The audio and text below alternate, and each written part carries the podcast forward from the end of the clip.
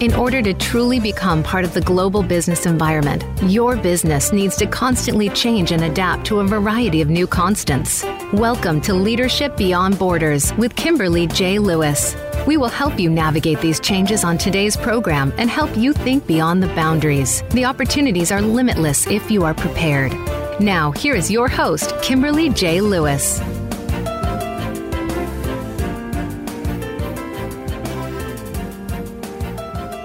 Hello and welcome to Leadership Beyond Borders. I'm Kimberly Lewis, your host, and this series is in cooperation with Cinda.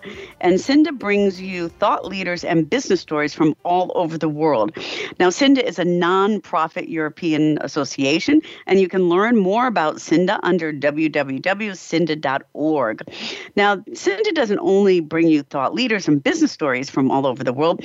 We also have listeners from all over the world. So good morning, good afternoon, good evening, wherever you may be listening from today. And if you're new to the series, let me tell you what this series is about. Leadership Beyond Borders is about the impact globalization, digital transition, and the connected world is having on our organizations and what the impact is doing to the kind of leadership we need to drive long-term success in today's economy.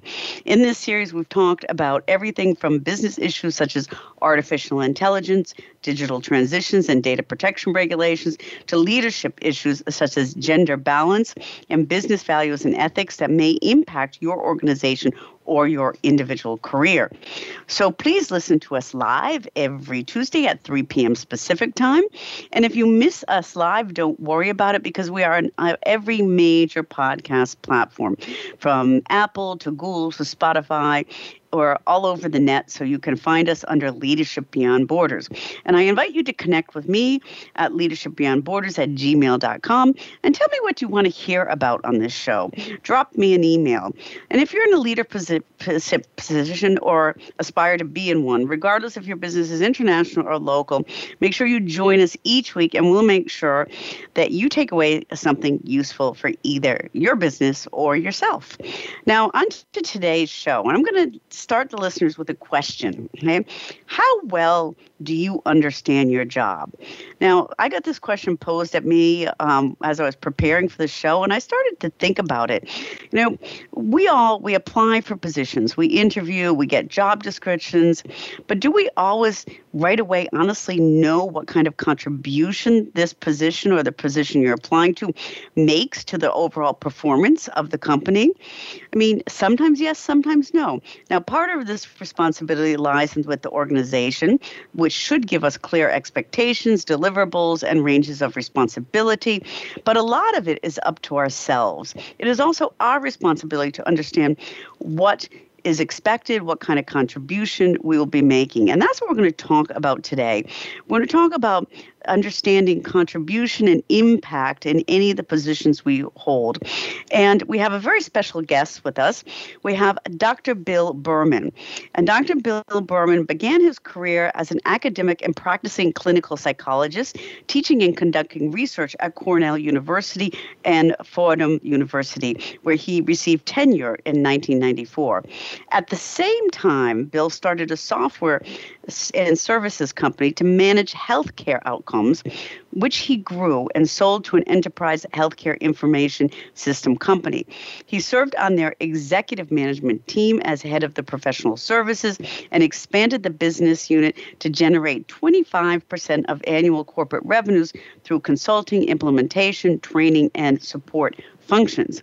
He is now the head of Berman Leadership, and Berman Leadership has been accepted into Forbes Coaches Council. This is an invitation-only community for leading businesses and career coaches, and after being vetted, uh, they, he was selected uh, by a review com- committee to be on Forbes. And he is also the co-author of the book, Influence and Impact, Discover and Excel at What Your Organization Needs from You the Most. And this is available on Amazon. So, Bill, welcome to the show.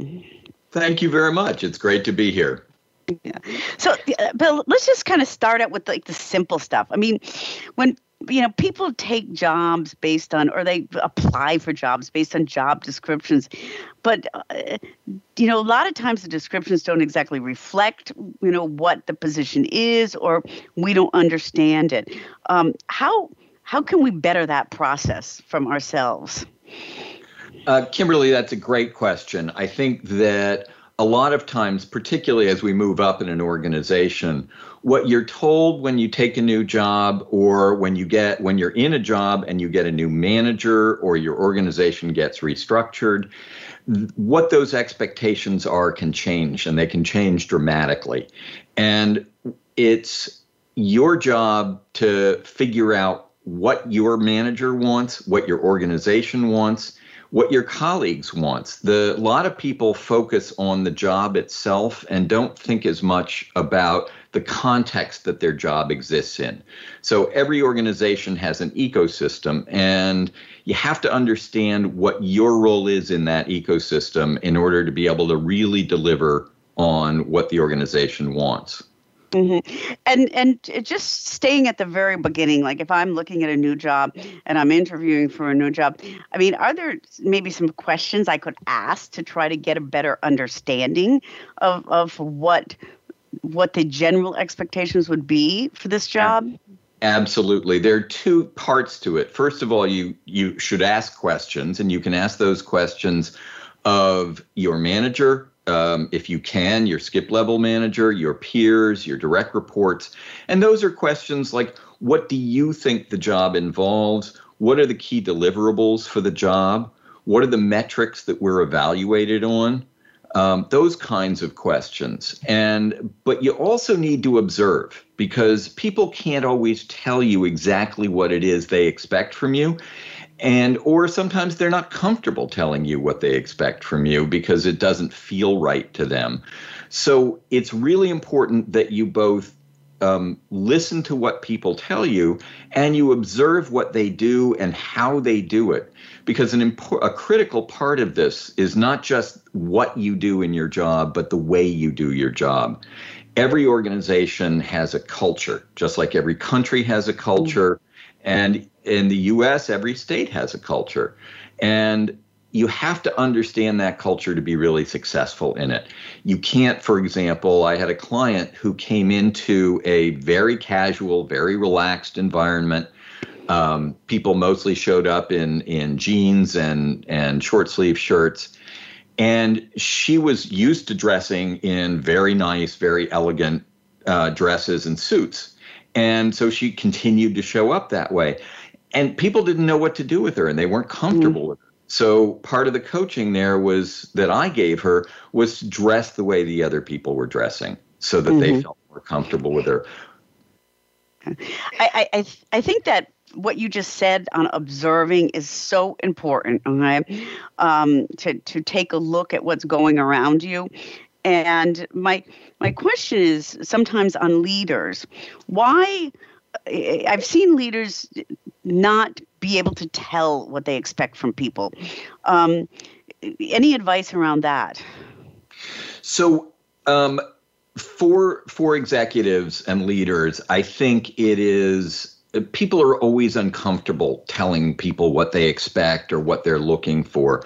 One of the things that we talk to a lot, George and I will talk to a lot of our clients about, is ask your manager how they like to be communicated with. Do they like mm-hmm. agendas for their meetings? Do they like scheduled meetings or drop-ins? And a lot of managers we find are very uncomfortable with that. And they'll say, oh, whatever it is you want. So you have to watch them and then see what they prefer and what they respond better to. Because we all have preferences. We all have things that make it easier for us to work in a certain way and be most effective.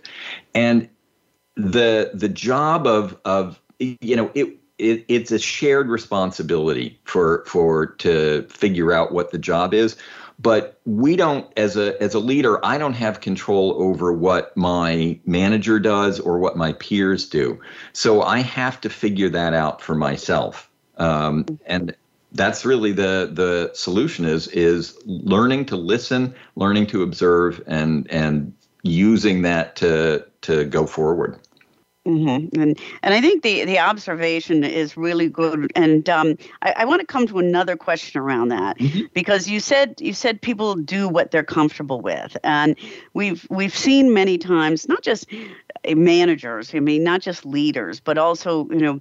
Uh, individuals doing things for colleagues, like saying, you know, I'm going to do it myself. And if you're a leader, if you start to do what you, what your direct reports do, I mean, uh, what does that say about your leadership style? Or, or should you not do that? You know, sometimes it's easy to say, I can do it faster than giving it to to um, John. You know, um, so do you see, yeah, go ahead. All the, I see this all the time. I have a client that I just wrapped up with, and He was a he is a brilliant scientist. He's really smart. He's really capable. He knows what he's doing, and he communicates extremely well.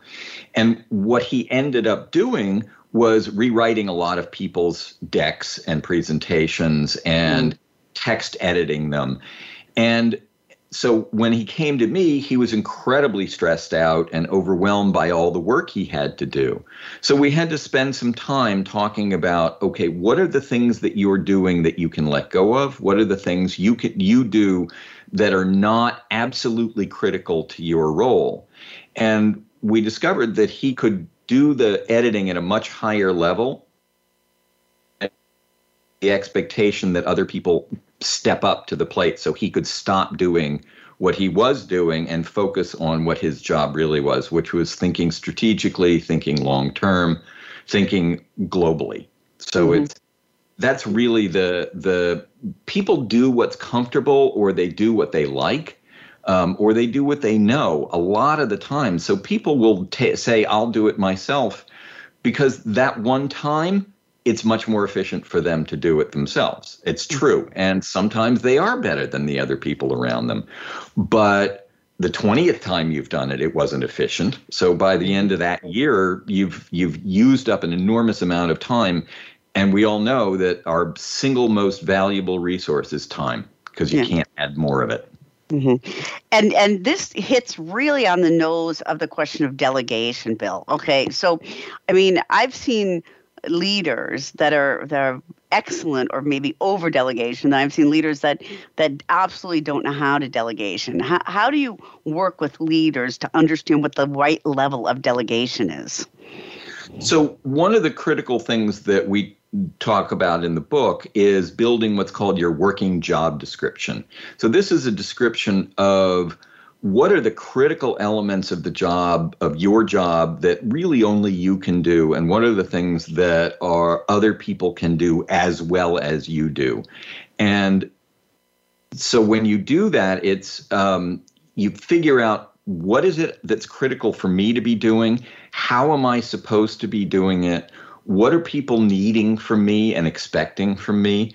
And that will allow you to um, go go forward and Um, emphasize what you really need to do and let them do it. So the key to delegation and empowerment is really figuring out what your job really is and what their job really is, and making sure they're empowered to do that job and not always having to come to you and having to vet things through you and get your opinion on everything. Mm-hmm. So the more you empower and build up the people around you, the more you're able to do your own job. Mm-hmm. And, you know, I want to um, have a question on this to d- drill down, because I've read a lot, and I, I, I've read a lot about delegation, and a lot of the things I read with leadership training for women is that women have a tendency to delegate less than men. Um, or it, have you had this experience? Is there any hands or feet to this kind of, you know, speculation? I'm I'm always a little reluctant to make global statements about women yeah. and men, but um, there is some research that shows that women are more likely to feel like they need to be able to do a job mm. before they get promoted into that job. So I think a lot of time, and men tend to get promoted into the job and then figure it out on the job. Mm. So I think women do have somewhat of a tendency to hold on to things because they feel like they need to show mastery of it. I think that it's it's fair to say that women also have high, people generally have higher expectations or higher requirements of mm. women to do what's considered a good job. I think it's harder for women to be successful in organizations for that reason. Yeah. Yeah. Well, thank you. I mean, um, that, that was a question that's popped into my head when you were talking mm-hmm. about delegation. So we're going to take a short break now. And when we come back, Bill, I'd like to drill down a little bit more into your book and talk about, you know, influence and impact in the position and, and working with others and in, in the corporation. So for our listeners, we are talking with Doctor Bill Berman, and he's a co-author of Influence and Impact, Discover and Excel at What Your Organization Needs from You the Most. And this book is available on Amazon. And he is also the head of Berman Leadership, which is also a Forbes Coaches Council leadership company. And you can find Bill on his website under Berman Leadership dot com, on Twitter under Doctor Bill Berman, and on LinkedIn under Berman Leadership. So please look up Bill and go to Amazon for the book. The show is also brought to you by Cinda, and Cinda is one of Europe's leading nonprofit organization helping S M Bs and S M B Es in Europe go digital. And with that, we're going to take a short break, and we'll be right back.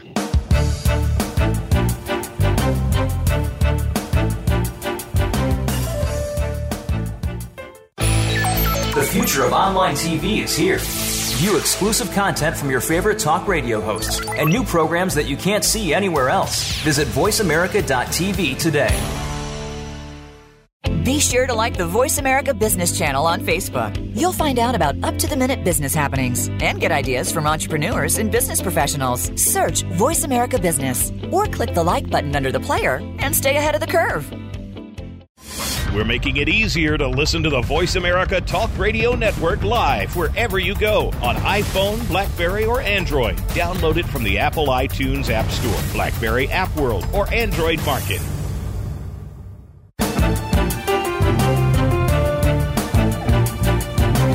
You are listening to Leadership Beyond Borders. Do you have a question or comment about our show? Please send an email to leadership beyond borders at gmail dot com. Again, that's leadership beyond borders at gmail dot com. Now back to this week's program.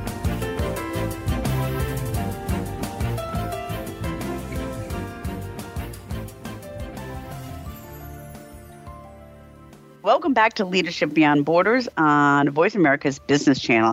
And I'm Kimberly Lewis, your host. And today we're talking about influence and impact in, in your job.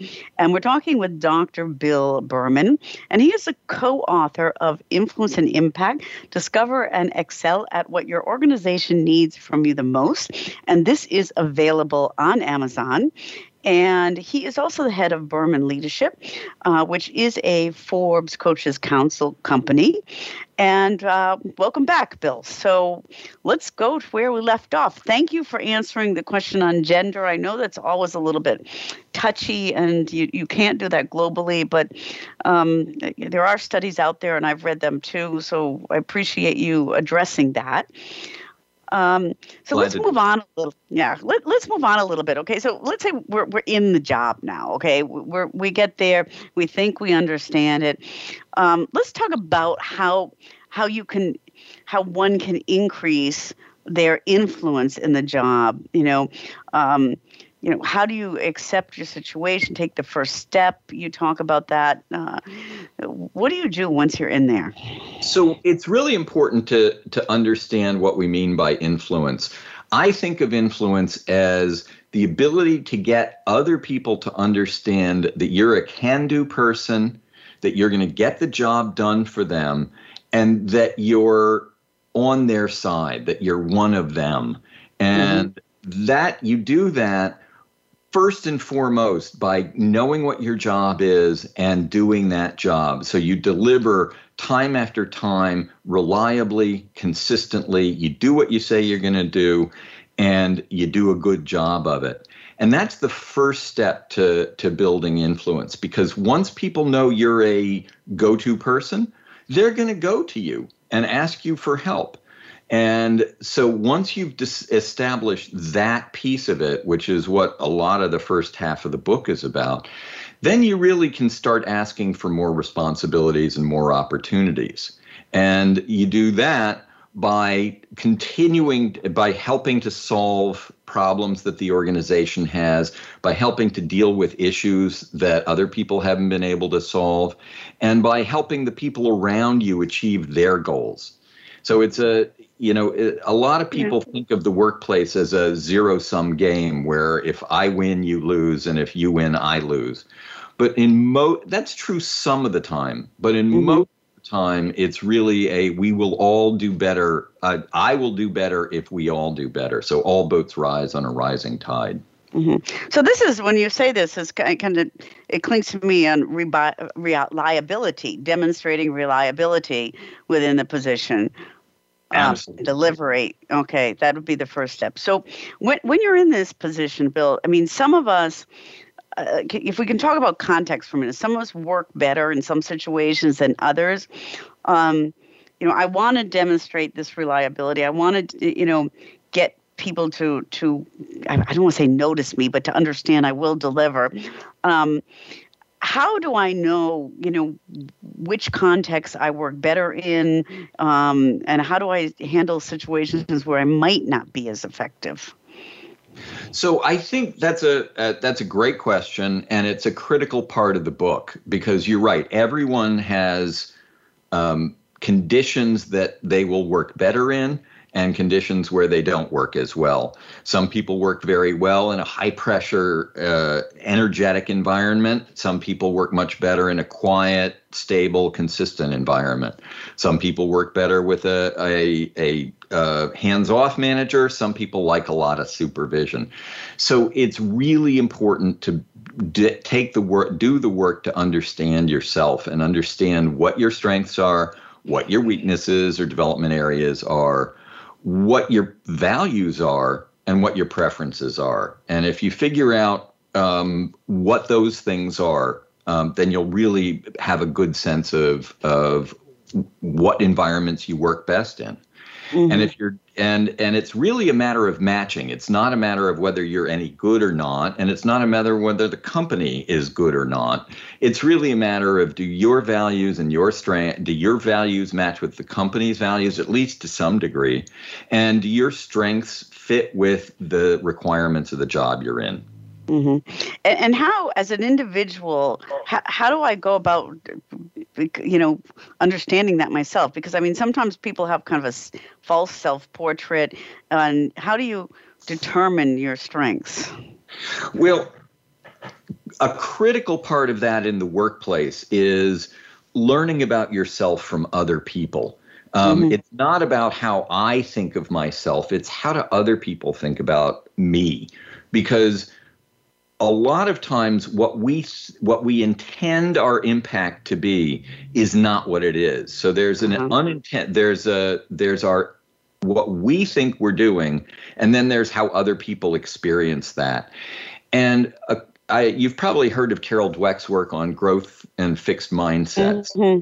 Mm-hmm. Um, if you have a growth mindset, then you can, then what other people tell you about yourself and about how you're affecting them is an opportunity for growth and mastery. If you have a fixed mindset, what other people tell you about you is much more judge, feels much more judgmental or evaluative.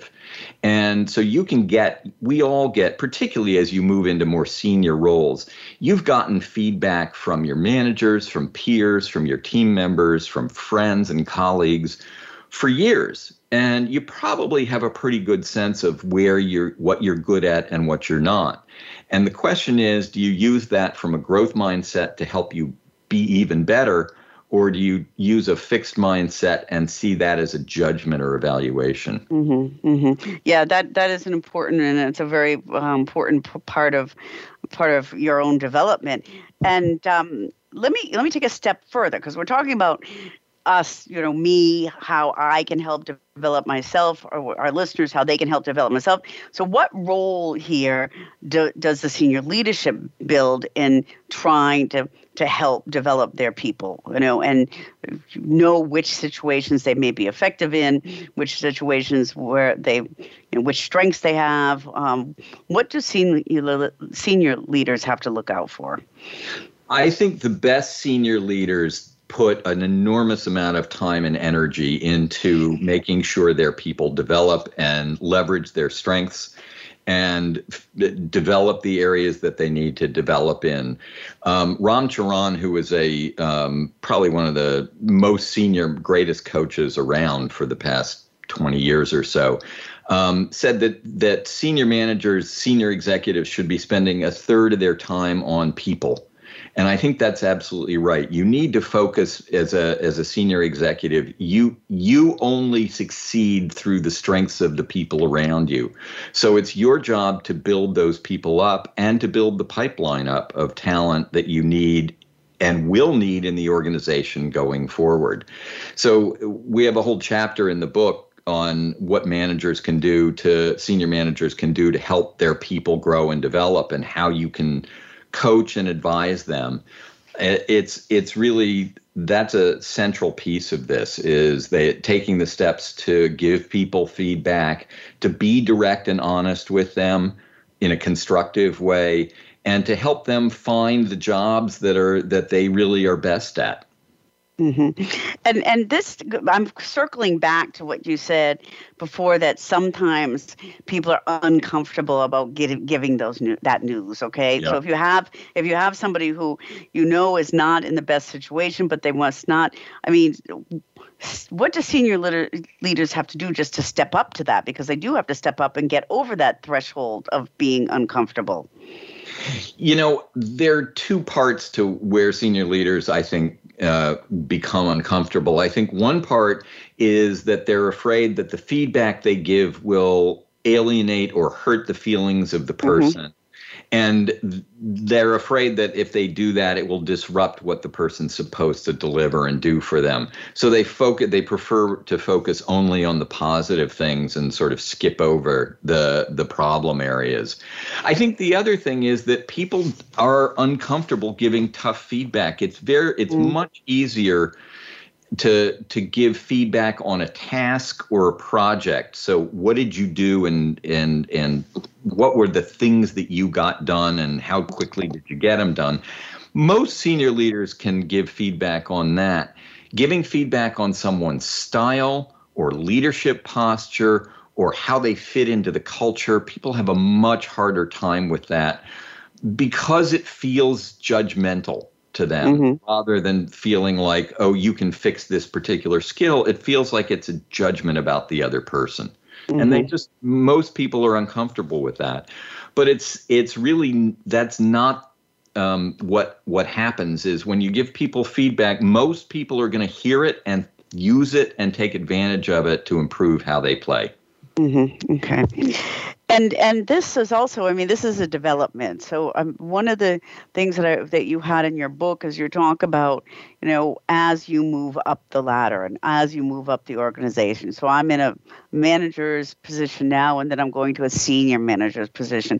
And um, as you do that, you're trying to develop yourself, but you're going to come across all kinds of different kinds of people, people more determined than you are, people who um, have different values. How do you work through those situations? So in a business setting, um, there are definitely people, there are people who are competitive, there are people who are aggressive, there are people who are sociopathic even. Um, mm-hmm. But, and you have to find ways to deal with them. The best way you do that is by building up your own network of people, because most people aren't that way. So mm-hmm. if you build up your network in the organization of relationships, then when you run into those difficulties with a particular person, you've got a whole cadre of people who are there to back you up and to support you. And there, that's going to get your message across Uh, much more effectively than than having to go to battle with some individual because they want the same job you want. It's you really have to you have to think about it from a long-term standpoint. Think of of these things as campaigns, and a critical part of the campaign is who's in your network, who's a supporter of you, Um, who's willing to go to bat for you, who feels like you've done things for them, and so they want to return the favor. Mm-hmm. And and and that sounds like that, that that network that you're building up, the relationships. It kind of goes back to what you what you said in the first place is the influence building. You know, building that that network where people recognize you for what you're delivering. So it kind of, for me, it's sounding like a circle. You know what I mean? The relationships, the influence, um, it all plays a role. Absolutely. It's a, and you're right, it is a circle, because the more you build those relationships, the more influence you develop, which gives you opportunity to have a bigger impact. And then that gives you, helps you to build those relationships even further. So it becomes, it, it keeps going around and around. And it's, um, whether you're staying in the same company, whether even if you're staying in the same job, or you're moving to a new job, that having that influence, being one of those key people that that care, or what what some organizations call culture carriers, can be really important to the organization and for your own development. Mm-hmm. Okay. So with that, we're going to take a short break, Bill. And when we come back, um, I want to talk about culture, and I want to talk about uh, values and emotions and what roles they play in this whole big picture. And um, for our listeners, we are talking with Doctor Bill Berman, and he is the co-author of Influence and Impact, Discover and Excel at What Your Organization Needs from You the Most. And this book is available on Amazon. And he is also the head of Berman Leadership. And they are a Forbes Coaches Council company. And we are, you can reach out to them by reaching out to Bill on his website at Berman Leadership dot com, and also on Twitter under Doctor Bill Berman, and on LinkedIn under Berman Leadership. So please look the book up on Amazon and reach out to him over his website. This broadcast is also being brought to you by Cinda, and Cinda is one of Europe's fastest growing nonprofit digital marketing and local search associations. Cinda holds virtual trainings, conferences, market research, and legislative white papers focused on digital.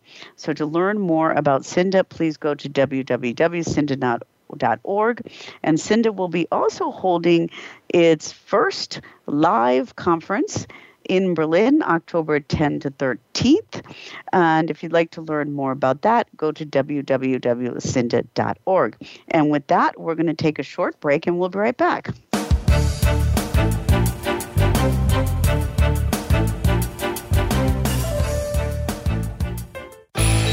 The future of online T V is here. View exclusive content from your favorite talk radio hosts and new programs that you can't see anywhere else. Visit voice america dot t v today. Be sure to like the Voice America Business Channel on Facebook. You'll find out about up-to-the-minute business happenings and get ideas from entrepreneurs and business professionals. Search Voice America Business or click the like button under the player and stay ahead of the curve. We're making it easier to listen to the Voice America Talk Radio Network live wherever you go on iPhone, BlackBerry, or Android. Download it from the Apple iTunes App Store, BlackBerry App World, or Android Market.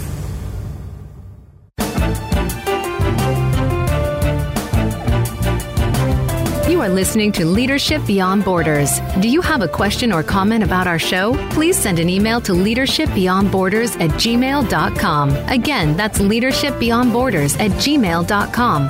Now back to this week's program.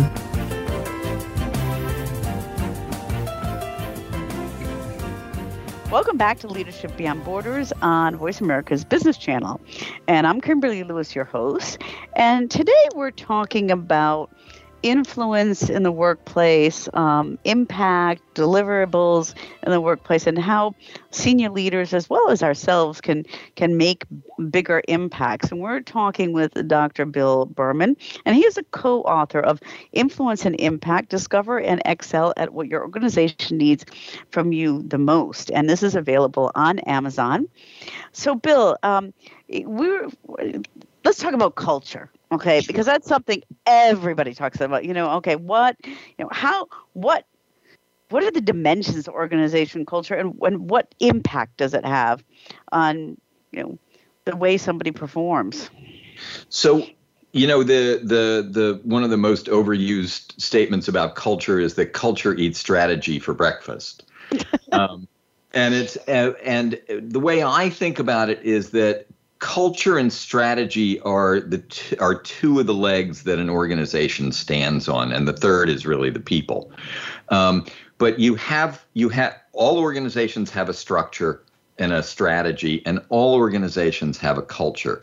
And when I talk about culture, what we really mean is how do people make decisions? How do people communicate? How do they think about authority and responsibility? Um, how do they solve problems? How important is collaboration versus uh, independence? And those kinds of things. So, you know, it, they vary by um, co- they vary by country. They vary by continent. And they can vary even within an organization. There can be subcultures. Uh, there's one company I work with where the home office has one particular culture, and the sales force, which is not in the home office, has a very different culture. Mm-hmm. But most, so you have to understand that the particular context that you're working in. But you ha- that what happens if you don't understand the culture is that you will do things. You'll even if you're being successful, you'll do those things in a way that make it hard for people to hear or see or understand what you're doing, or they feel like it's not connected to them.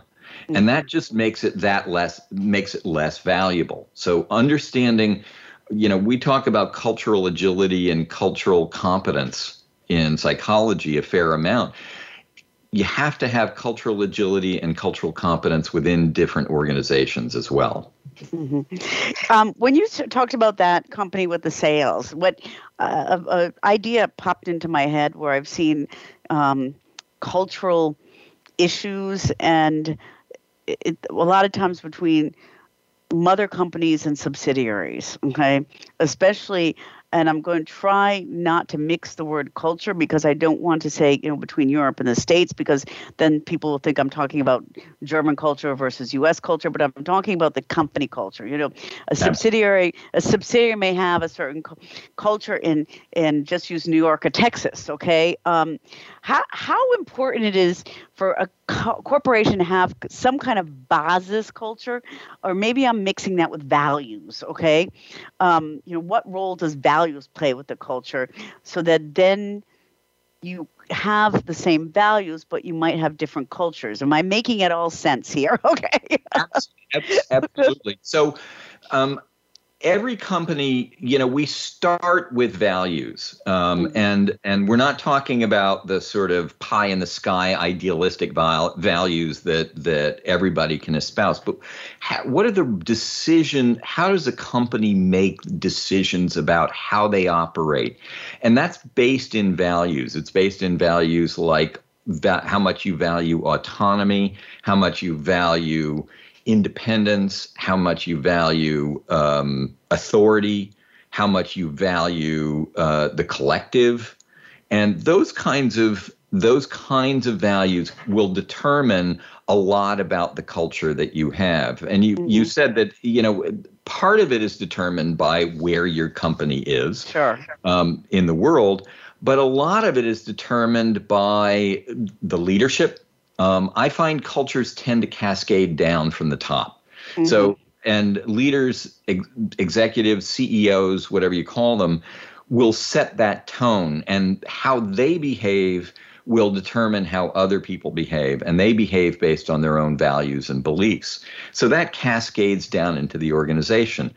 In more senior, more ex- more developed organizations, that culture can persist even when you change executives. They they hold on to a culture very strongly um, for years or decades. Um, I did some work once at Goldman Sachs, and they have a very well-established culture. And it just con- goes on from place to place and person to person, and it stays it stays an integral part of everybody who works there. Mm-hmm.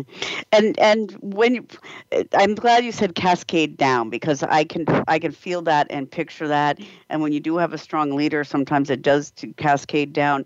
Um, that is also a very difficult thing, Bill, when you're, you know, cascading down through through different countries, you know, trying to keep that value and keep that message. Um, I think of one company who does that pretty well is Lego, for example. I've yep. seen a lot of things with them.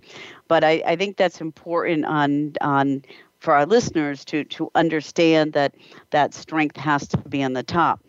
Um, so, Bill, you know, on this impact, coming back to this impact part, okay, just from leaders yep. and myself, um, I'd like to ask the loaded question that what's happening now? I mean, we have, you know, we have now changed the way we work, okay? Home offices are here, um, you know, there's remote management.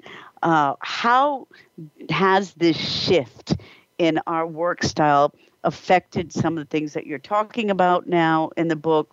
Um, is it exactly the same regardless if you're in person or not? How do I make an impact when actually I'm in home office, uh, you know, seven, five days a week, six days a week?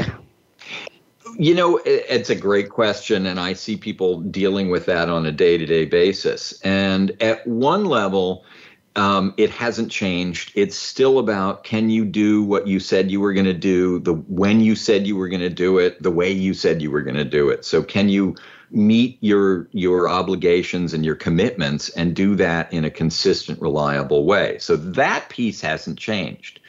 But the how you do it has changed, because now we're not in a meeting. We're not talking face to face. I don't have any of those nonverbal signals that I used to rely on to to tell me what to do or how to do it. I've had a number of managers who said to me, you know, I used to understand how, what was going on with my team because I could walk around and I could chat with them and I could see what they're doing. And now I don't have that option. So how do I how do I deal with people when when I don't really understand what's going on for them? And one of the things that's happened in a virtual world is you have to ask more questions. You have to ask people. You have to start to get comfortable asking someone, how are you feeling? How are you doing? How's the work going? Rather than just sort of observing them and picking up on nonverbal signals. So that's a huge change. And I think the I, I can't help but think that the virtual culture, the hybrid culture, the work from home context is going to change organizational cultures and going to change the way people work together. It's, you know, we are basically social animals, human beings, mm-hmm. and and we do need that human contact.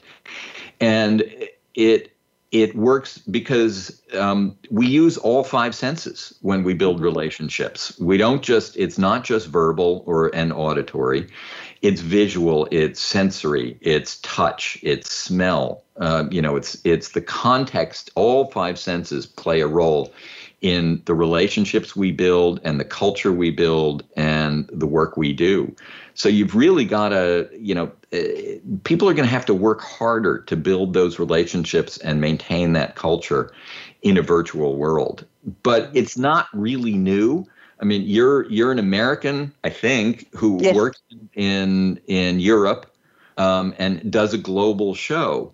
So there are a lot of people who work in global companies who have been managing virtually for years. Um, it's it's just more ubiquitous now, and mm-hmm. and I think it's it's and it's at scale. So it's much it's a lot of people who are used to working with somebody who's right down the hall from them or literally in the cube next to them is going to have to get used to working in that way as well. Yeah. And, and I think I think for leaders, and, and tell me if my um, assumption is wrong, it, it's it's harder. We did an E U study here. Um, it said that thirty-five percent of the Europeans in the study, I think it was thirteen countries, um, really don't like virtual work. They want to get back to the office. And I think as a leader, you have to be extra sensitive now to see who's really comfortable in, in this new working world and who's not comfortable. Um, do you have that same experience in the U S? Absolutely. I think the, the whole pandemic has made it clear that there are different groups of people. So in addition to just personal preference, if I have, if I'm home and I have three kids under ten running around the mm. house, working in the house.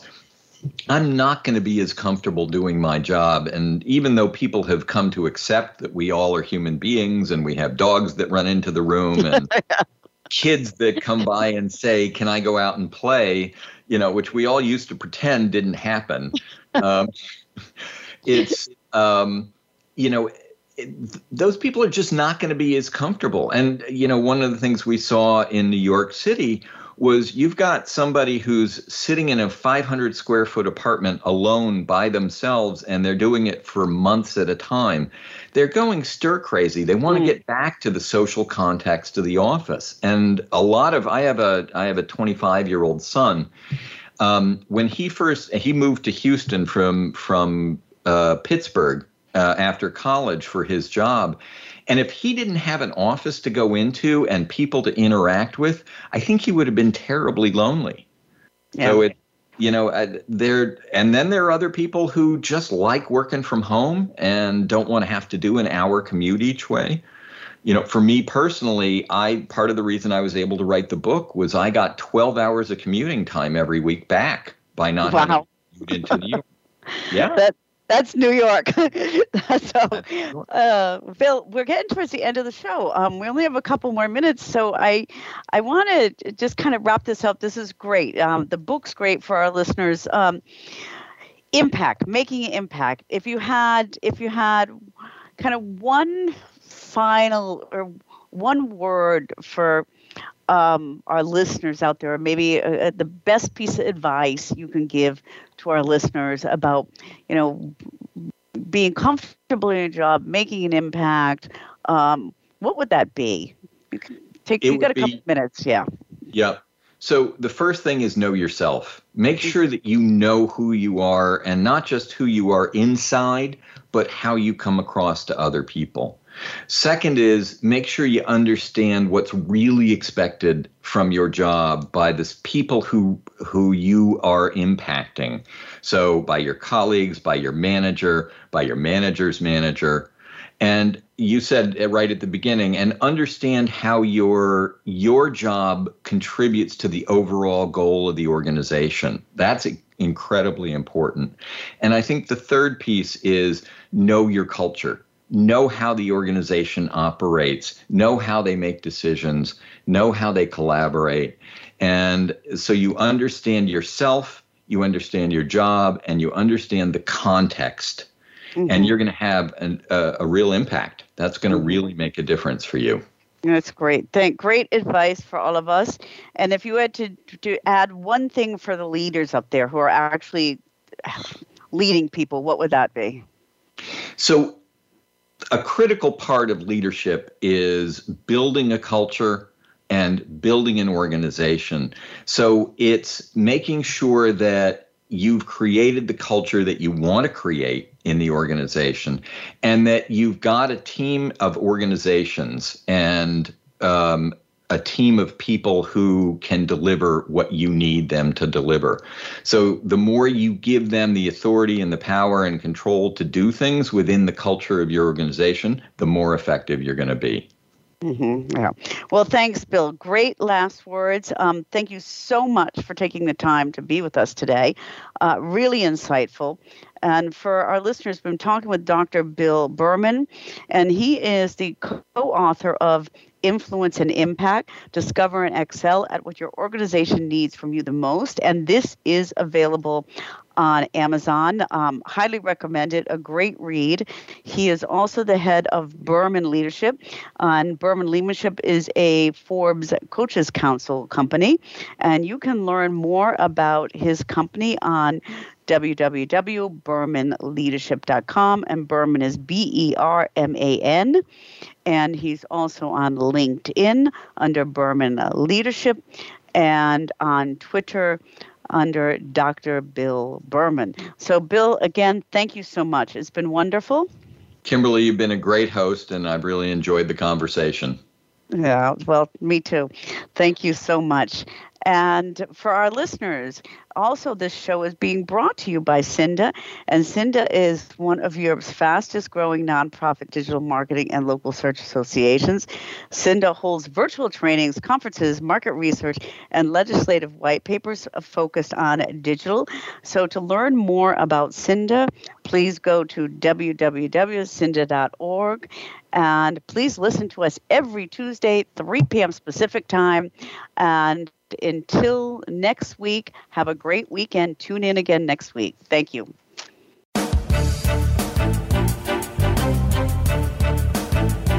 Thank you for joining us on Leadership Beyond Borders. Please tune in again next Tuesday at three p.m. U S Pacific Time for another edition featuring your host, Kimberly J. Lewis, on the Voice America Business Channel. Have a great week.